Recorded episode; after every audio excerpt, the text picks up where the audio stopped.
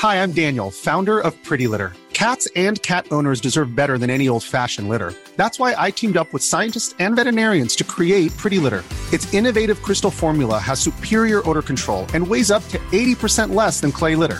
Pretty Litter even monitors health by changing colors to help detect early signs of potential illness. It's the world's smartest kitty litter.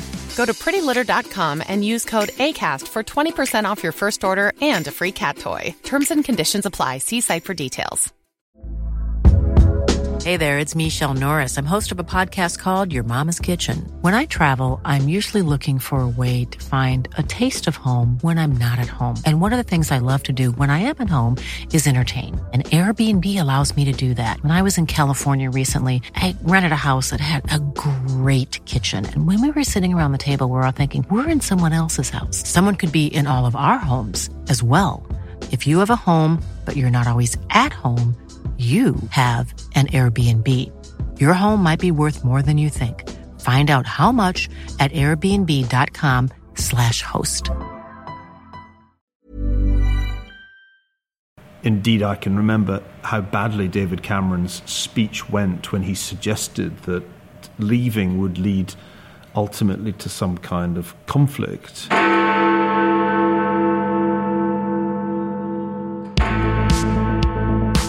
Hello and welcome to Free Exchange. I'm John Ashmore, acting editor of CapX.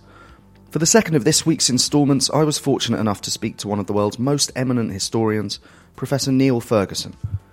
Niall is currently a senior fellow at the Hoover Institution at Stanford University and at the Centre for European Studies at Harvard, where he taught for 12 years. He's also the author of some 15 books and a regular columnist in newspapers such as the Sunday Times and the Wall Street Journal. I sat down with Niall to discuss the future of Europe, Brexit, and his old Oxford contemporary, Boris Johnson. Niall, welcome to Free Exchange. Thanks very much for being with us. Pleasure to be here. I mean, are you glad that you've become an American citizen when you look at what's happening in the UK at the moment? I think if you'd told me in 1984, when I first met Boris Johnson at Oxford, that he was going to be Prime Minister in 2019... I would have said, in that case, I'm emigrating to the United States. So I got my retaliation in first. I became an American citizen last year, and I certainly don't regret it. Of course, you are able to be a dual citizen, which is one of the best hedges in the world right now. So I am still a British subject of Her Majesty the Queen, and I'm glad to say that these are indeed compatible statuses. I mean, much is made of this being a crisis in British politics. I mean, do you see any useful parallels between what we're going through at the moment and previous periods in history, not necessarily in the UK, but anywhere? I was reminded of Norman Stone's book Europe Transformed by the sad news of his death last week, and I went back and refreshed my memory as I had read it when I was an undergraduate. One of the arguments Norman made in that book is that liberalism in its mid-19th century variant did indeed suffer death, a strange death in the late 19th century in Europe as well as in the United Kingdom. And it's sort of happened again, that the centre ground, which was liberal in the standard sense of the term, Christian democracy and social democracy, is crumbling everywhere. As in the late 19th century, populists are challenging liberal verities, including free trade, hence tariffs are suddenly back in the news, just as they were in the late 19th century. So I think it's worth, in trying to understand the politics of the moment, going back to Norman and rereading Europe Transformed and realising that we are in one of those phases, one might call it a phase of backlash against globalisation, when the costs of liberalism, of free trade, of free migration, suddenly seem to be outweighed by or suddenly seem to outweigh the benefits. And I think it's not a bad analogy. It's a better analogy than the 1930s, which people constantly bring up as if there's some resemblance between Donald Trump and Mussolini or Hitler. That's just a silly and unhelpful analogy. I think it's much more illuminating to look at fin de siècle politics. I mean, speaking of sort of historical parallels, I mean, what do you make of the sort of hard Brexiteers' version of history that seems to see... They seem obsessed with the Second World War, particularly. It's often complained, I see this in the New York Times, that Brexit represents a kind of incurable British or perhaps English nostalgia for the days of empire or for the world wars.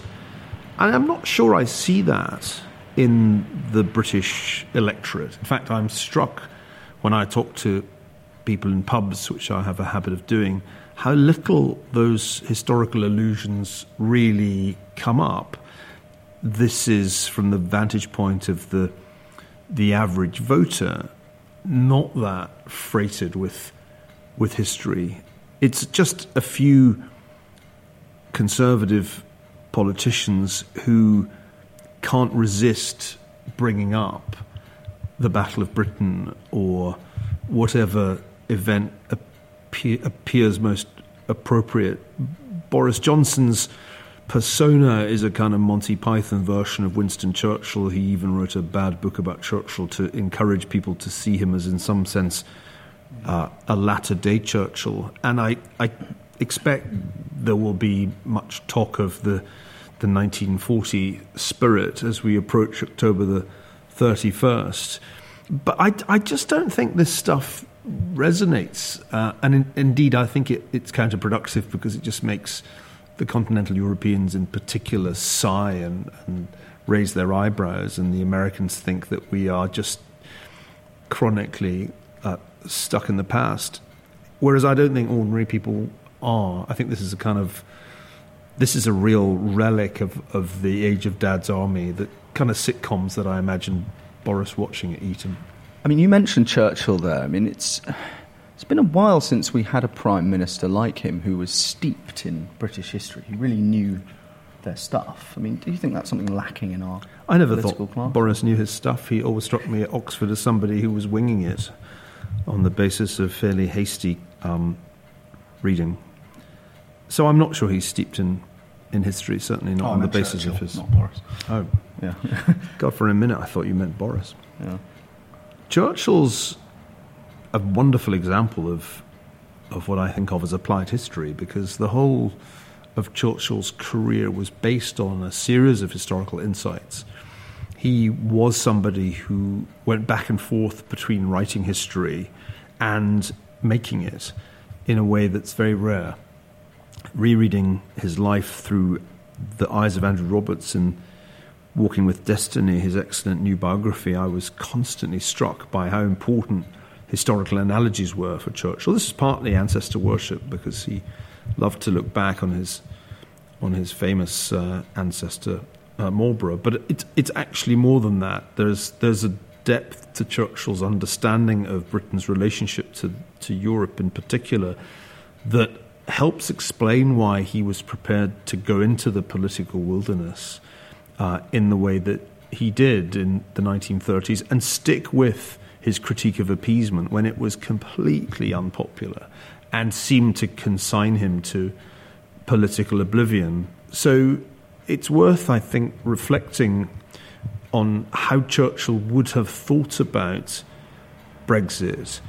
He envisaged after the war Britain in a kind of dual role, maintaining the empire but playing a part in a process of unification of Europe designed to avert future conflict. In that sense, I think Britain was to continue playing the balancing role that it had played, but to use some kind of union of Europe to avert the need for regular conflict. I'm not convinced that Churchill would have approved of Brexit, since it amounts to a leap in the dark to think that Britain can simply exit the European Union and then hope for a bunch of free trade agreements, including with the United States, to to turn up at a time when the mood of the world is distinctly turning away from free trade. This doesn't feel like a particularly good strategy with any great basis in British history.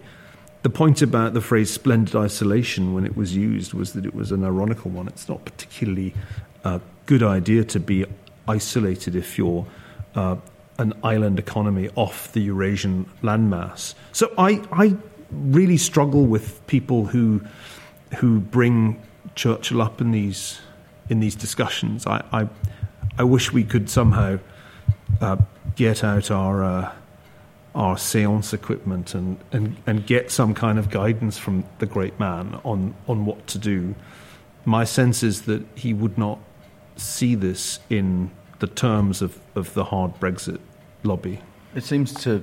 It's almost a cultural meme that's got nothing to do with him as a historical personality. He's just become a byword for belligerence and, you know, a stiff upper lip and all this kind of... Right. And so part of the problem is that we've slightly forgotten what the point of Churchill was.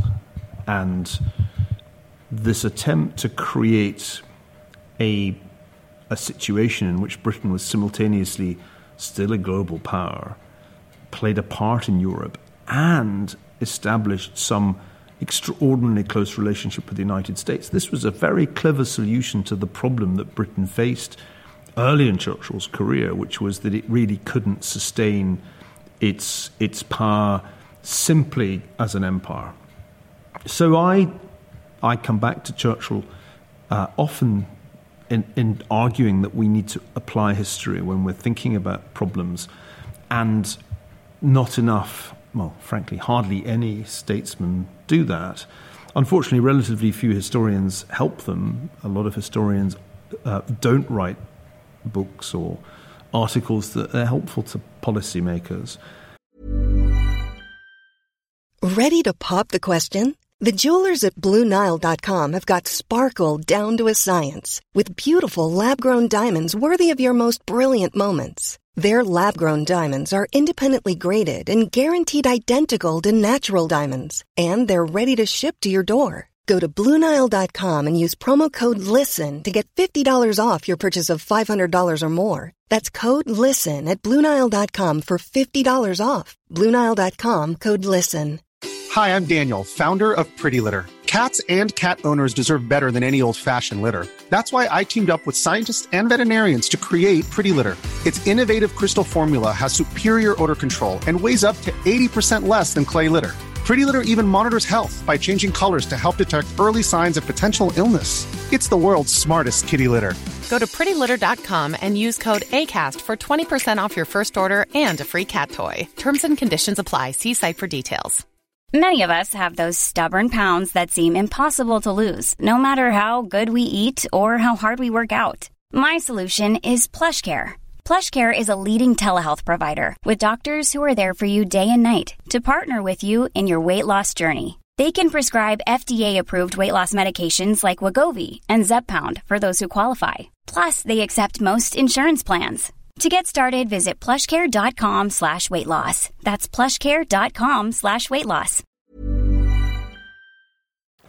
It's fair to say that in the 2016 debate, when I was on the Remain side, we tried and I think failed to make historical arguments for remaining in the EU. Indeed, I can remember how badly David Cameron's speech went when he suggested that leaving would lead ultimately to some kind of conflict, because after all it had been really Britain's detachment from the continent prior to 1914 and its appeasement policy in the 1930s that had led to the wars, that sort of argument. And that really failed. It was ridiculed in the press and it didn't resonate with the public. And that taught me that you have to be careful. If you're going to apply history, you have to do it in a way that's credible. And I don't think either side in the debate over Brexit did that.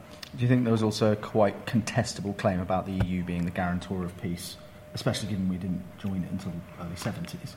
That argument has always been the weakest one that the pro-Europeans make, and it's a silly argument because the one thing that didn't happen was the creation of a European Defence Union. It was that was the thing that didn't take place, and Europe integrated in every other respect, leaving NATO to do the hard work of protecting Western Europe from the Soviet threat. NATO's the key to that story of peace in Europe, not the EU. And even when the EU tried to play a peacemaking role in the Balkans, you will remember, in the 1990s, it abjectly failed. The hour of Europe came, and then it went, and it had to be sorted out by the United States. So I think there are some pretty poor arguments on both sides involving what really is sort of fake history. I mean, ultimately, it feels like you have for a lot of voters, it's just an emotional response anyway, and then you after that, you fit the facts around what you want.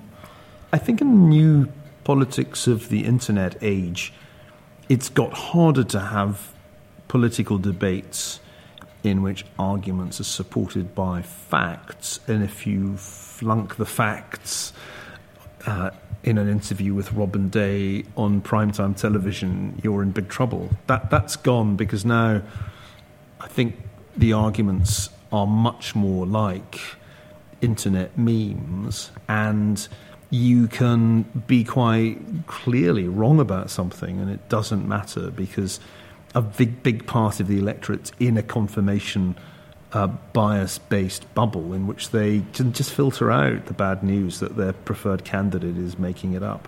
Does that worry you as a historian who you know, whose business is facts and interpretations of the past? Of course. My most recent book, The Square and the Tower, is about the strangeness of our new public sphere, which has changed much more than most people realise. I think members of the educated elite still feel essentially that newspapers matter and BBC talk shows matter in the way that they did in the 1980s and before. But they really matter much, much less because of the way that the network platforms determine what people read as news, whether it's Facebook's newsfeed or some other platform. I think we tend to underestimate the extent to which there has been a radical segmentation of the public sphere, and I see this periodically whenever I make any comment about Brexit, because there's a kind of certain Twitter account that will just heap opprobrium on me for being insufficiently bullish about the prospects of Boris Johnson. And they're very similar in tone to the same accounts that will jump on top of you if you make a negative comment about Trump. Or Corbyn. And exactly. Actually, in some ways, the Labour Party under Corbyn's been superior at the social media game to the Tories. Corbyn has way more followers than Boris. I mean, 2 million to something like 800,000. So, yeah, it's both sides. And the populists of the left and the populists of the right have discovered that you can say things that are untrue. If you say them with sufficient ferocity, your supporters will be excited and engaged and will cheer you on. So this is a very different world from the world, certainly the world in which we debated joining the European Economic Community. And when you look over your lifetime at the way the EU or the European Community and then the EU has developed, I mean, it's fair to say you're not bullish about the future of the EU, isn't it? No, I was a Remainer, not out of great love for the European Union. I don't wake up whistling the Ode to Joy. On the contrary, I was very critical about the way that the Europeans embarked on monetary union without thinking through its implications, and all the criticisms of those days back in the 90s were validated by what happened in the financial crisis. The exact point that I made with Larry Kotbukoff back in 2000, that if you had a monetary union without any kind of fiscal integration and with limited labour mobility, it would be incredibly vulnerable to A, public financial problems, and be any kind of shock. So I was a sceptic, thought of as a Eurosceptic, because I was so opposed to the monetary union and certainly to Britain joining it. But when it came to Britain leaving the European Union, I felt that was something that was extraordinarily difficult to pull off. My position was just, do we really have the competence to do such a difficult thing, and is it worth it? I mean, the argument, the analogy I made before the referendum was that it was like a divorce, and it was going to take a lot longer and cost a lot more than we were told. I remember being really infuriated by Daniel Hannan's book, which I remember reading when I was trying to decide exactly where to go. And it was just so wrong. It was just so badly done. It was just so full of holes. The whole argument about how easily Brexit could be done, that I became angry. I felt if this were a paper by a graduate student at Harvard, I'd give it a failing grade. And then I looked at the arguments that the Brexiteers were making and realised that they were just deeply, deeply implausible. So my attitude was, I doubt very much if these people can deliver it. When the referendum went the way it did, my attitude became, well, they voted for it. Now I guess you have to try and deliver it. But let's face it, 3 years on, it's actually been even worse than I would have foreseen in terms of execution. And I have absolutely no faith that Boris Johnson can, in a much smaller time frame, with a wafer-thin majority, do better than she did, Theresa May did, over 3 years, starting off with a parliamentary majority. In a sense, it doesn't even matter who became Prime Minister, does it? It's such an impossible... It's nearly impossible to see a good outcome here, because there's no chance, I think, of the Europeans changing their position or agreeing to any kind of change to the withdrawal agreement.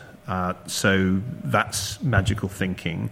I don't think there's a way that Parliament is going to do a no-deal scenario as Halloween approaches, so that's magical thinking.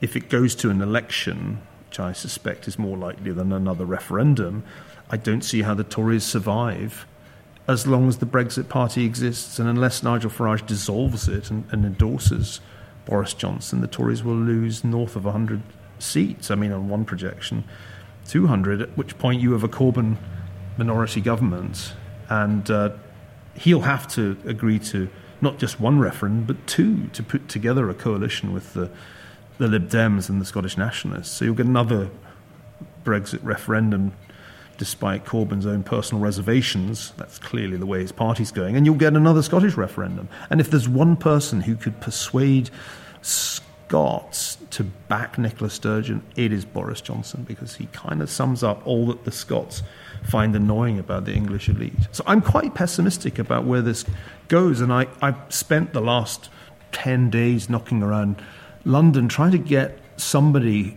on his side to tell me how this is going to be done and to get past magical thinking, and they never do.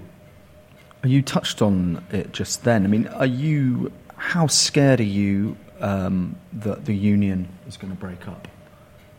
And what are the consequences for Scotland? Well, I was on the anti-independent side of the 2014 referendum and was pleased by the result, but it was not exactly a resounding victory.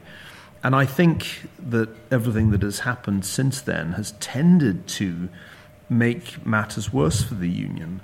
The fact that the Scots didn't vote to leave, of course, is not irrelevant. But I think more generally that the spectacle of incompetence in Westminster just serves to erode the commitment of middle-class Scots to the union. I was up in my hometown, Glasgow, last week, conversing with some of my contemporaries at Glasgow Academy, the ones who didn't leave, who stuck around. And it's a broadly anti-nationalist, middle-class culture.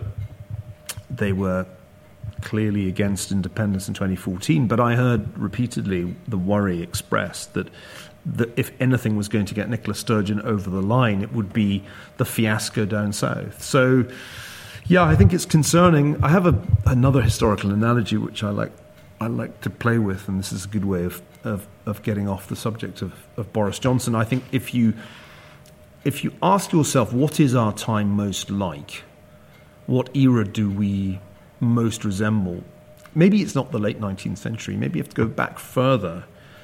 all the way to the 16th and 17th centuries, when the printing press created a whole new environment for religious as well as political conflict. I think the internet has done something quite like that in our time.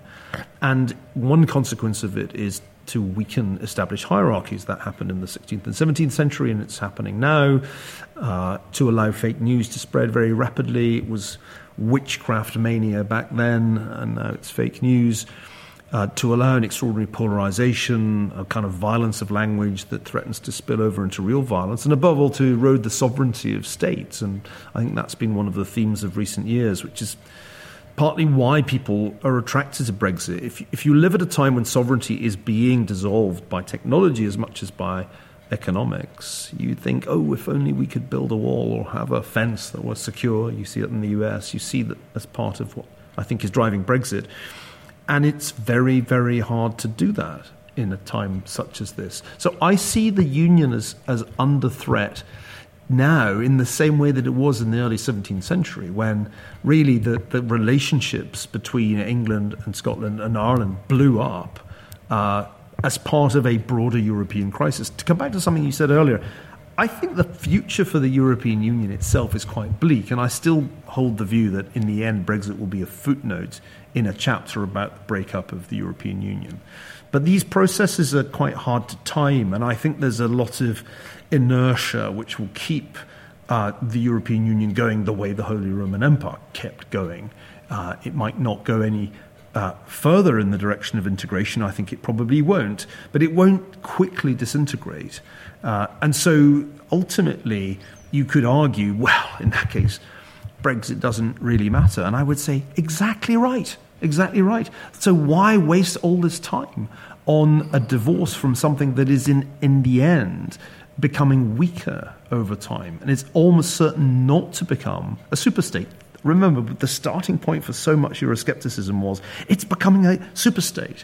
And at the time of Maastricht, at the time of monetary union, that wasn't an implausible thing to fear. But the lesson of the last 10 years is that it can't become a superstate. It just can't. The Germans aren't going to let there be a fiscal union.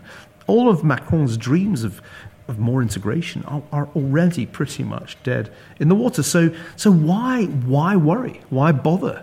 It all seems like we've just wasted so much political capital on this divorce, and we're divorcing a slowly decomposing spouse. How do you see that decomposition taking shape? I mean, you said timing is a very difficult thing to work out. Is it a country leaving, or is it a generalised financial crisis brought on by this fiscal sort of incompatibility that you talked about, or is it a political crisis, or is it a combination of all of them? It's none of the above. Okay. The migration issue is the thing that's fatal, because one country after another realises that there will not be a European solution to that problem, and therefore, sauve qui peut. And I think even the Danes now basically have gone back to a national border policy without electing populists. It's just that the mainstream parties have bowed to the popular pressure for a more restrictive policy. I think too much energy was spent analysing the European parliamentary elections. It's not the European Parliament that matters. It is the Council of Ministers. When the populists get to a blocking vote, and it only really takes a couple more countries for them to get pretty close, then I think the process will be at an end of integration. And I think it will become increasingly difficult for Europe to do anything very much. So I think you just have to watch the national politics as one country after another, mainly over the immigration issue, embraces something along the lines of Matteo Salvini's style or indeed Viktor Orban's style of politics. That's, I think, what will do for it. And it won't be that anybody leaves, because they've all realised, by watching us, that it's just far too much trouble. And in any case, who would want to risk Italian savers' savings in euros becoming savings in new lira? No, nobody wants to go there. So the status quo is sort of fine, as long as you can beat up on it the way Salvini and Orban do. That, I think, is where Europe ends up. Like the Holy Roman Empire, where Brussels actually can't make its writ run. And it will find it, I think, increasingly difficult to make its rich run with Italy. Salvini, I think, is going to play a game of chicken with the Commission about fiscal policy, and what is the Commission really going to do? Unless the bond market decides to freak out, then Italy can get away with it. So that's where I see things going. And as a result, the European Union will become inexorably but imperceptibly weaker over time. And the whole notion of a European superstate will turn out to have been kind of a chimera. Do you see that as an unequivocally bad thing? I mean, if Europe returns to a continent of more diffuse nation states, that might be perhaps more innovative, less bureaucratic?